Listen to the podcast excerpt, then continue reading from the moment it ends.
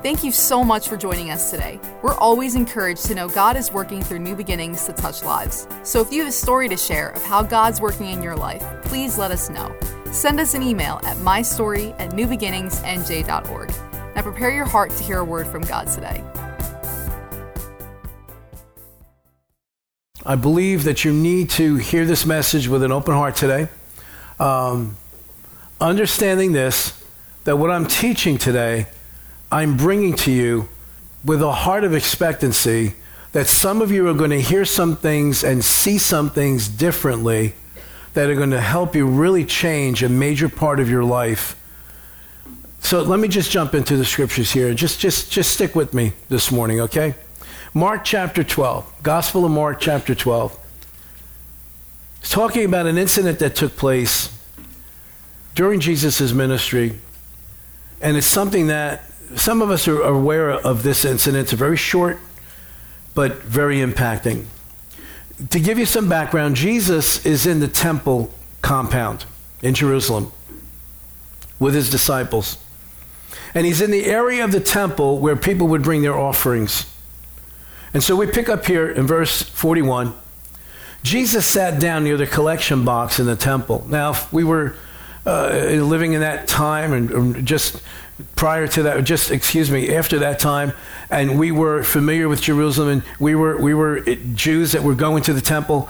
Nobody would have to give an explanation. We would know exactly where Jesus was in a specific spot, and we would understand the context of the story. So he sits down near the area where the collection box is, okay, and watch as the crowds dropped in their money. It's interesting that Jesus positioned himself at a place where he would see who's bringing what. Okay? Many rich people put in large amounts. Verse 42 Then a poor widow came and dropped in two small coins. Verse 43 says, And Jesus called his disciples to him. He wanted them to notice what was going on. He wanted them to take notice. He wanted them to focus in on this particular incident that just happened and he just witnessed. And he said to them, I tell you the truth, this poor widow has given more than all the others that are making contributions. Now, naturally speaking, the disciples was, what's he talking about? She only put in two copper coins, which are worth about a couple of cents. Okay? The others were bringing great gifts and making sure everybody knew they were bringing great gifts. Now, Jesus goes on to explain. He said, She's given more than they did. For they gave a tiny, we could say it this way, percentage of their surplus. But she, poor as she is, has given everything she had to live on. He's saying this they gave out of excess, they gave out of the abundance, they gave out of the extra that they have just laying on the side. She gave out of her budget, she gave out of the money she lives on. So, coming from a heart perspective, she gave much more than them because her giving required way more faith, way more devotion, way more passion for God and for his kingdom than the rich person gave, even though they may have given many thousands times more, numerically speaking. But it doesn't take a lot of faith to give when you have a whole bunch. Yes or no? Now, I'll be honest with you telling you our, from our life story. My wife is here and she will be here in a few minutes. We know the power of this scripture.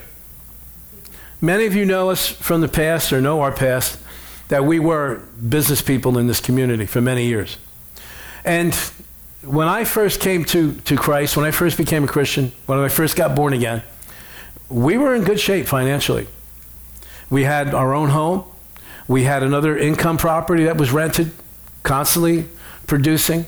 We had a good business that was bringing money in. We had cars. We had, we had money in our pockets. We, we had, okay? It wasn't anything, it wasn't a big deal for us to grab a thousand, two thousand, put it in the offering bucket. However, in 1987, when the recession hit, and that one, if you remember, those of you that were around then, it was brutal, and things turned around. And things got tight. And then eventually in 1990, we ended up going into bankruptcy and getting wiped out of everything. We still gave. We have always brought our tithes to church. We have always given offerings over and above those tithes. However, we noticed this. Now, now when we brought, when we bring the thousand, when we bring the two thousand, when we bring the five thousand, it was blessed. But we noticed something that when we brought our tithe and we brought our offerings out of the little bit that we had to live on, it seemed like the blessing was so much greater. Why? You see, it didn't require as much faith. When you've got a pile of money, it doesn't require a whole bunch of faith to take some of it and give. But when you've got just enough to get by, and you got four boys to feed, okay, those of you that might be in that predict, you know, okay, a, a gallon of milk a day, you know, a box or two of cereal every day. You know, it, it, it, it takes faith. And when you've got X amount of dollars, and it, and it, seems like the longer you go, it, your income is shrinking because now going into bankruptcy, there was times when I was out of work. There were times when I, there were times when we were living off of groceries coming from the church. There, there were tough times, but it seemed like when we gave then, that it just seemed like there was just so much more of a supernatural blessing upon that. That's what happened in this story here. Jesus takes note of this woman and said, "Look at this. Come here, guys. Look at this." You, now, watch this now. Jesus is always looking for faith.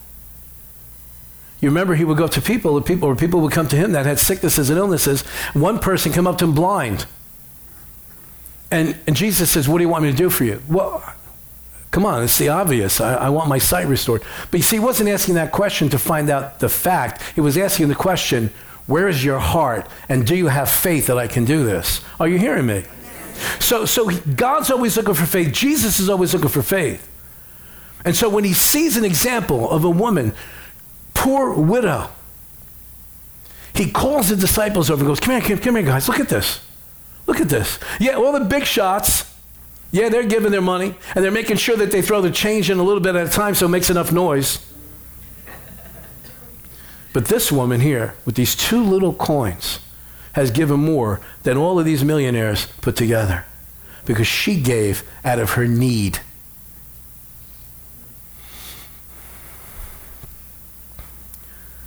God loves us.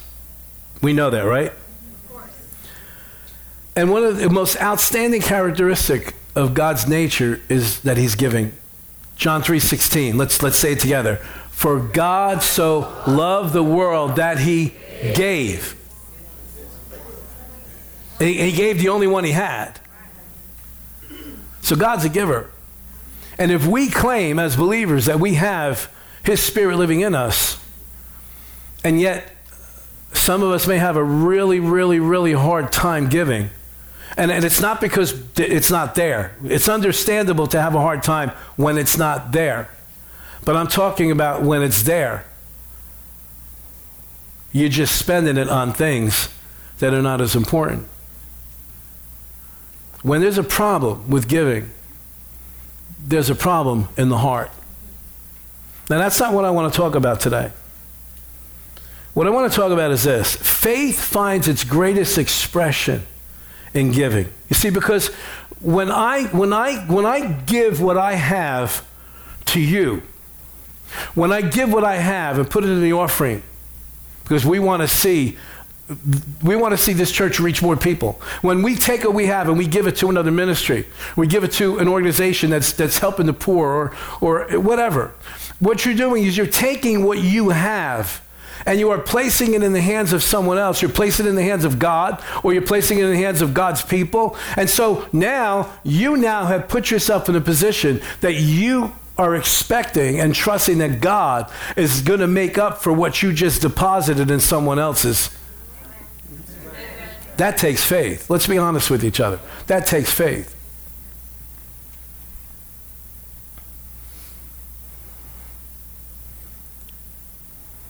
Love always looks out for the best interests of another. Do you believe that? Yes. Now, watch this. God is love, right? Do you know that God doesn't have a bank account in heaven? When we get to heaven, we know there's streets of gold. We know there's going to be mansions and palaces and beautiful places. One individual who had the privilege to visit heaven and come back and tell about it also said about different, different arenas, amphitheaters where worship would go on constantly, 24 hours a day. But nobody's ever come back and said, Yeah, I visited the bank. so, so if, if love wants to show the best for somebody else, he's going to have to use us who are here on this earth. And so when you and I are generous, when you and I give, when you and I take what we have and are willing to deposit it into someone else's life, we are actually being used by God so that He can show His love through us and bless someone. Amen. Have you ever had the opportunity to bless somebody that completely did not expect it. Maybe you paid for their, their food bill or you paid for whatever, you just, whatever you did. And, and, and the look on the individual's faces when they find out, that's, that, they're, they're, they're showing you, but it's God who's saying it. Are you listening this morning? Yes. So, here's the, the goal and the reason for this teaching. Number one, for us to be able to take what we've been learning about faith these past few months and to now take it to the next level. The next level is not more information, the next level is action. Thank you. That, that, that's, the next level is not more information. The next level is actually doing something with the faith that we've started to develop. Amen. Thank you. Number two is this to bring freedom from financial burdens to couples, to people, individuals, to families that are suffering financially.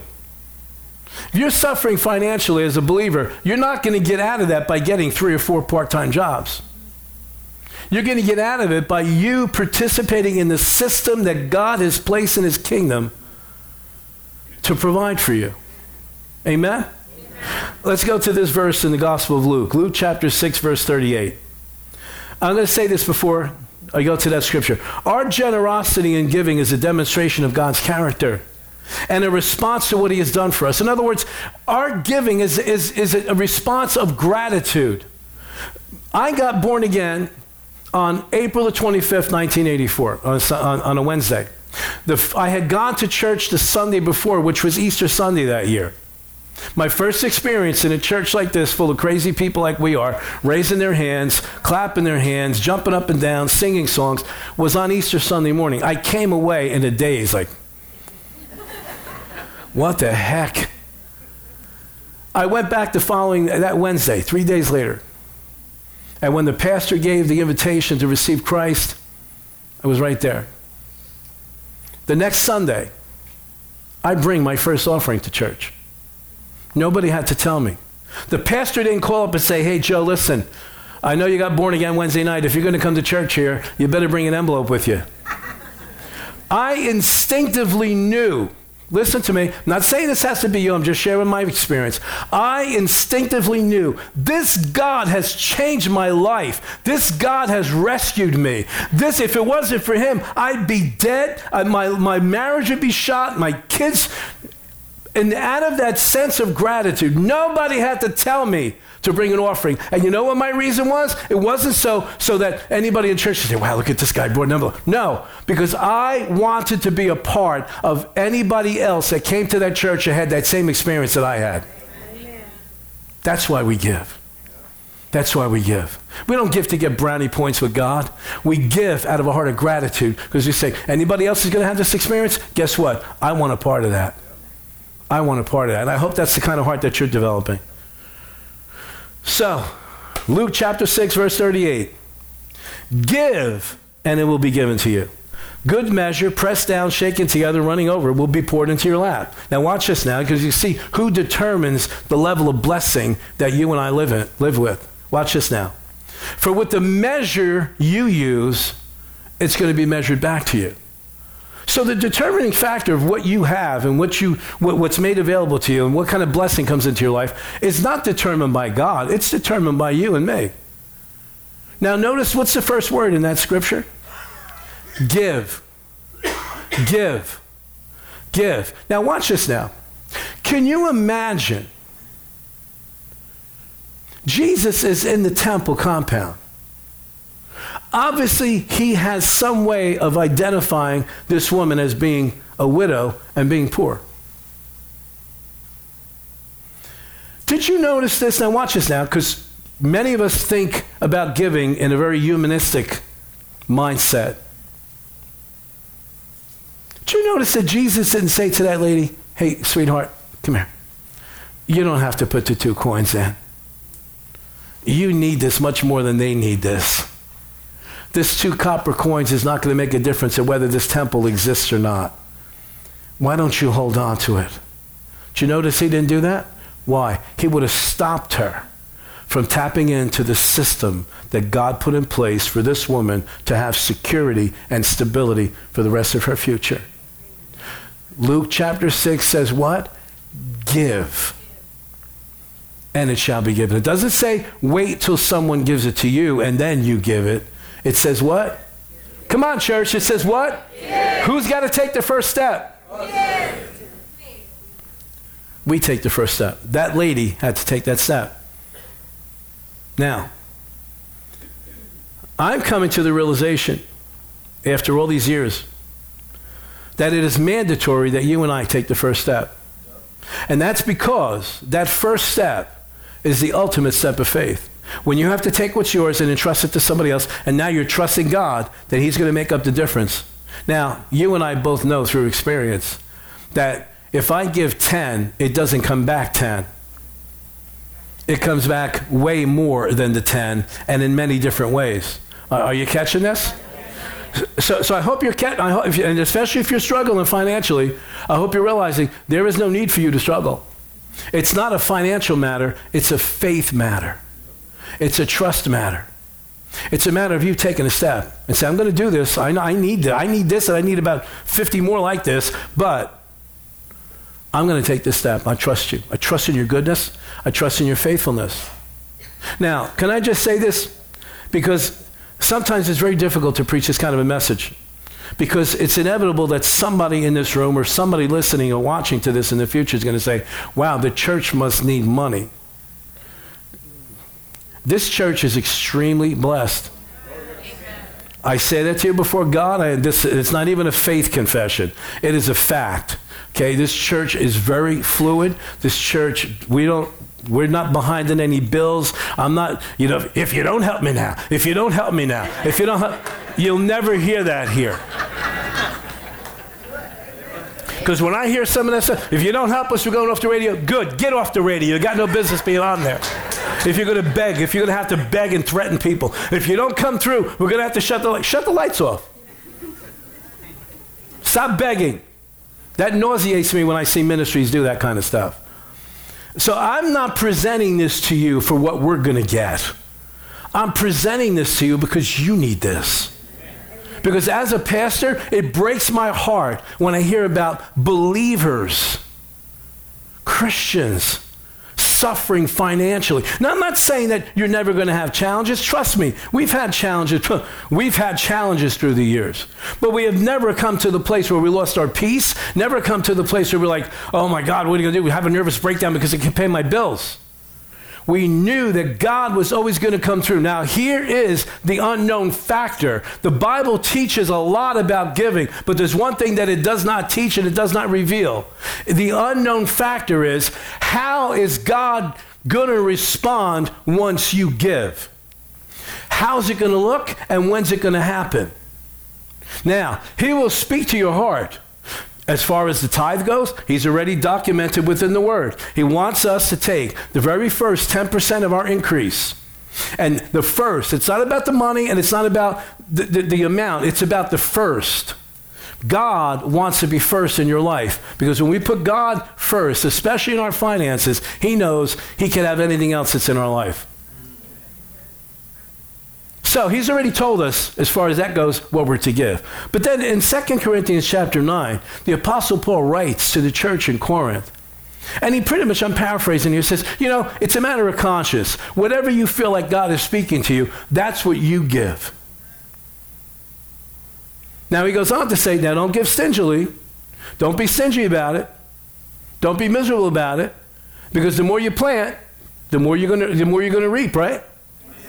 So so we know that. So what I'm saying to you is this we know what we're supposed to give, but you and I don't have a clue of what it's going to release. I want you to go to 1 Kings chapter 17. You getting this? Yeah. Elijah, the prophet, prior to this incident here, goes to a very ungodly king and confronts him, and he says this to him Big shot, you've turned so many people against God in this, in this nation. Here's what the Lord says It's not going to rain until I say so.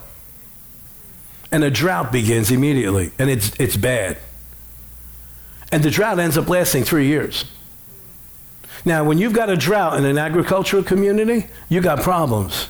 If there's a drought, that means there's no crops. If there's no crops, there's no food. If there's no food, there's a famine. And it comes to the place where it even affects Elijah.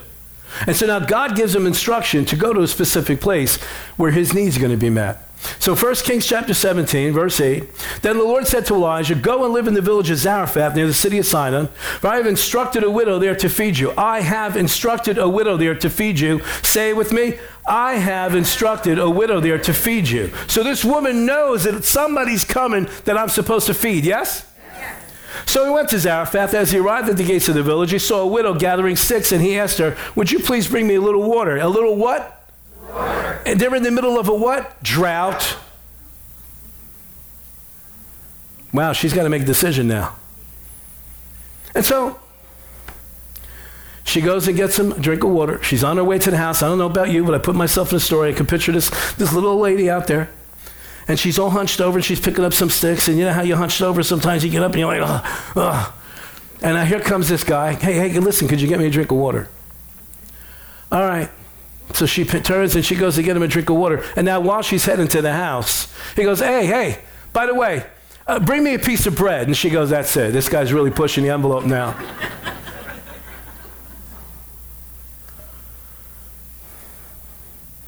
But she said, I swear by the Lord your God that I don't have a single piece of bread in the house. In fact, I got only a handful of flour left in the jar and a little cooking oil in the bottom of the jug, and I'm just gathering a few sticks to cook this last meal, and then my son and I will die. What a woman full of faith. What a woman. This is the kind of mom you want. Somebody who's going to really instill hope in you. Hey, come on, let's eat this pancake, and then we're going to die.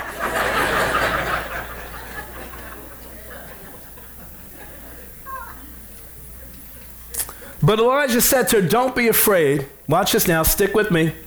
Go ahead and do just what you said, but make a little bread for me first. Why?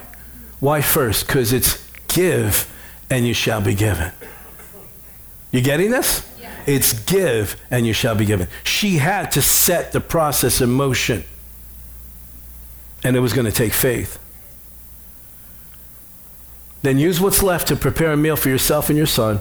For this is what the Lord God of Israel says There will always be flour and olive oil left in your containers until the time when the Lord sends rain and the crops grow again. So she did as Elijah said. And she and Elijah and her, now it's her family. First it was her son. And some translations say her household, which leads us to believe this is a woman at one time was wealthy and probably has servants and probably has employees and probably has. So now not only is she going to be able to feed her and her son, she's going to feed the prophet of God, she's going to feed her, she's going to feed her son, and everybody else that's in our household.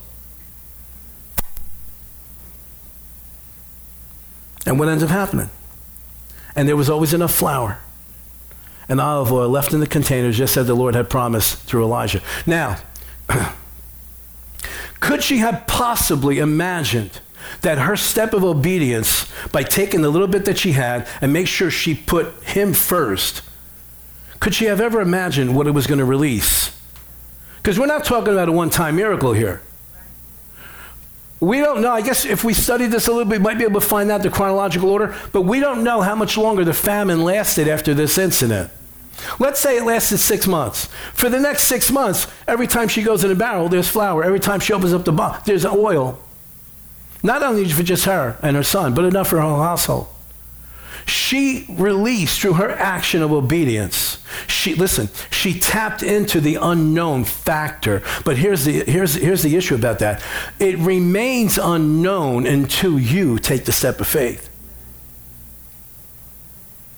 You got this? Listen, God knew she needed a miracle. You think God didn't know she only had a little bit of flour? You think God didn't know she had only, only a little bit of oil? God knew. But it's a matter of, okay, what are you going to do? What you have? Are you going to consume it on yourself? Or are you going to, are you going to make it available to me, says God, so that I can release a miracle in your life like you've never seen before? But obviously, it's going to take a step of faith. She takes that step of faith and she, she taps into that unknown factor. There was no way of her knowing that God was going to work this miracle, that every time she went, the flour was there. Every time she needed the oil, it's there. Now, watch. That's not the end of the miracles.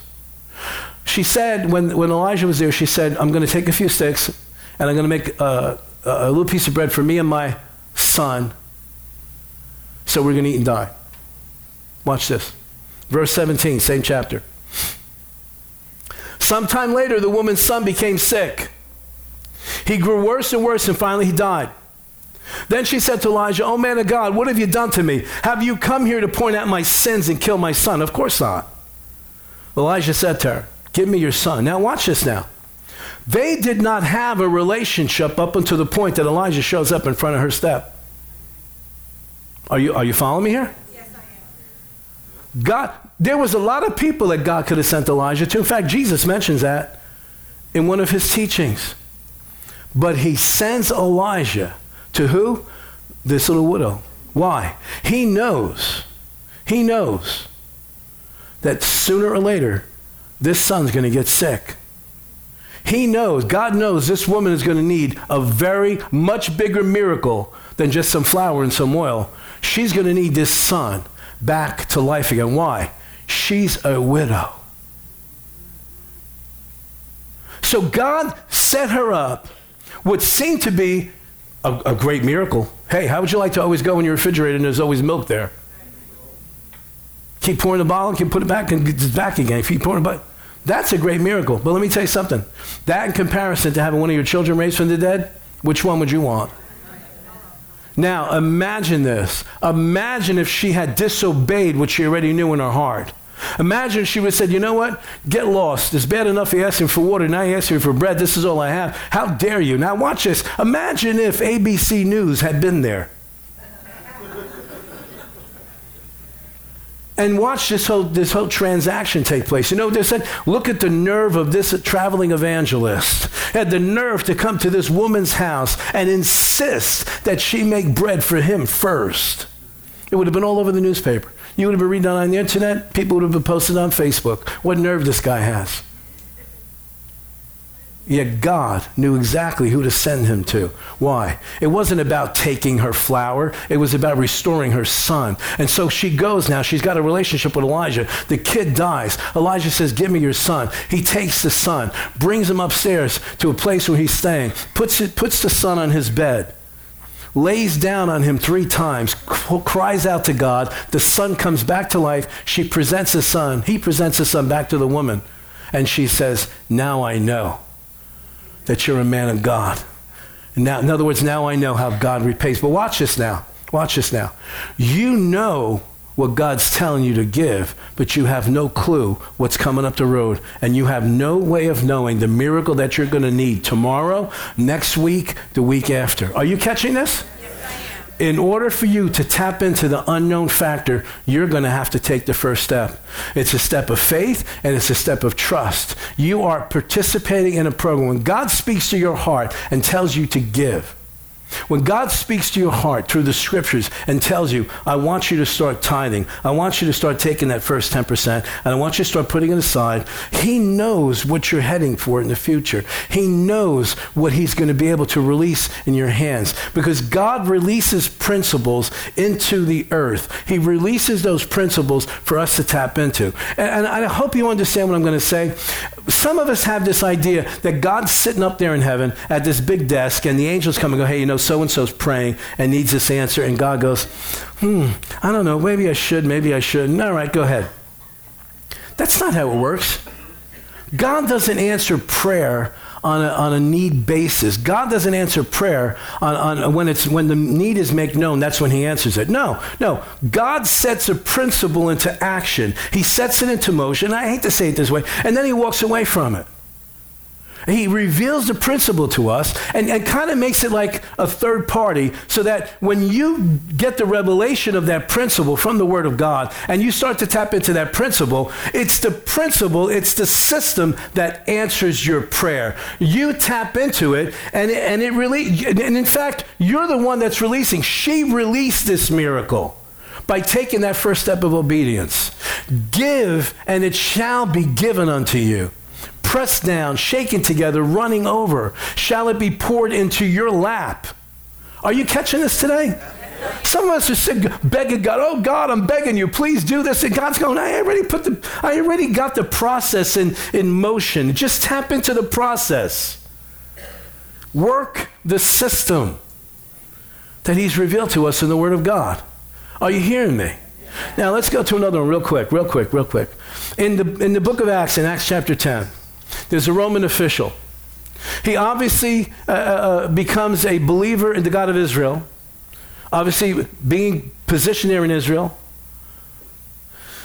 He must have been influenced by uh, uh the, the, the Israelites, the Jews. And so he becomes a believer in the God of Abraham, Isaac, and Jacob. The Bible tells us that he's a man of prayer. But this man had no clue of what he was going to release by his lifestyle of giving. Let me read to you from the scriptures. In Caesarea, there lived a Roman army officer named Cornelius. He was a captain of the Italian regiment.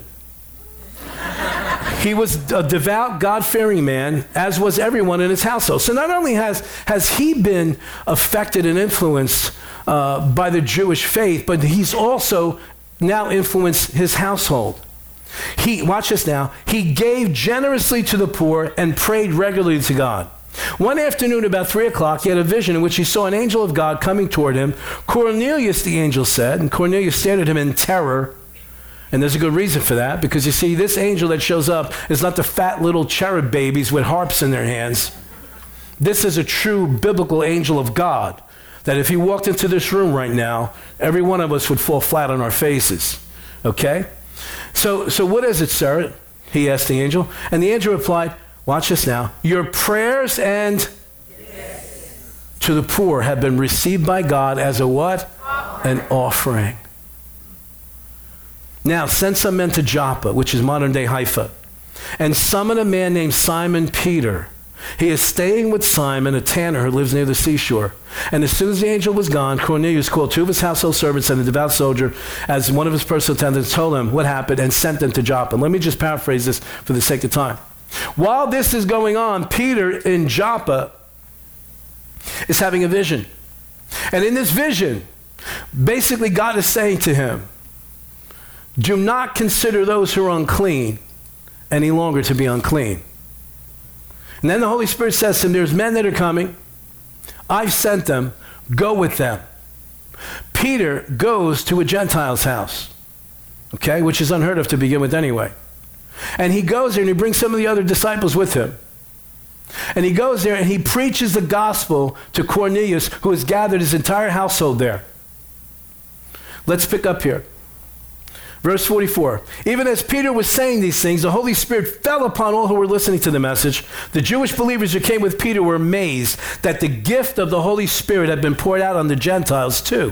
For they heard them speaking in other tongues and praising God. Then Peter asked, Can anyone object to their being baptized now that they have received the Holy Spirit just as we did? So he gave orders for them to be baptized in the name of Jesus Christ. And afterward, Cornelius asked him to stay for a few days. What happened here? Cornelius has developed a lifestyle of being generous to the poor, generous to the poor, ge- giving, giving, giving, and praying. Now, Cornelius is a believer in the God of Abraham, Isaac, and Jacob, but he doesn't know the Messiah yet. And so the Holy Spirit sets up this, this encounter and sends Peter to his house to preach the gospel of salvation. At some point while Peter's preaching, everybody in that room came to faith in Jesus Christ. And the next thing you know is the Holy Spirit, just like he had fallen on the disciples on the day of Pentecost, falls on the whole crowd, and they all start speaking in tongues and praising God. Let me ask you this question. If you would have sat Cornelius down and say, Cornelius, when you first started giving to the poor, when you first started having that lifestyle of prayer, could you have ever imagined that God was going to set the scenario up? No way. Why? Because it's an unknown factor. I'm going to wrap this up today by saying this to you. You have unknown needs in your life. No, Pastor, I could sit down and write a whole list. Those are the ones that you know about. But you don't know what's coming tomorrow. You don't know what's coming next week. You don't know what you're going to face next year. You don't know what your family, what your children, what your grandchildren are going to face in the future. God sets us up sometimes generations before so that the generations that follow will already be in line that when they have a need, somebody has participated in that system of giving so that it can be given unto them. And it gives God the legal right, biblically speaking, to get involved in your life and make sure that the miracle that you need is there when you need it. Thanks for listening to this message. We pray that you're blessed and lifted up by God's Word. If this message helped you today, please consider supporting New Beginnings financially. You can just go to newbeginningsnj.org and click the Giving tab. We hope to see you soon.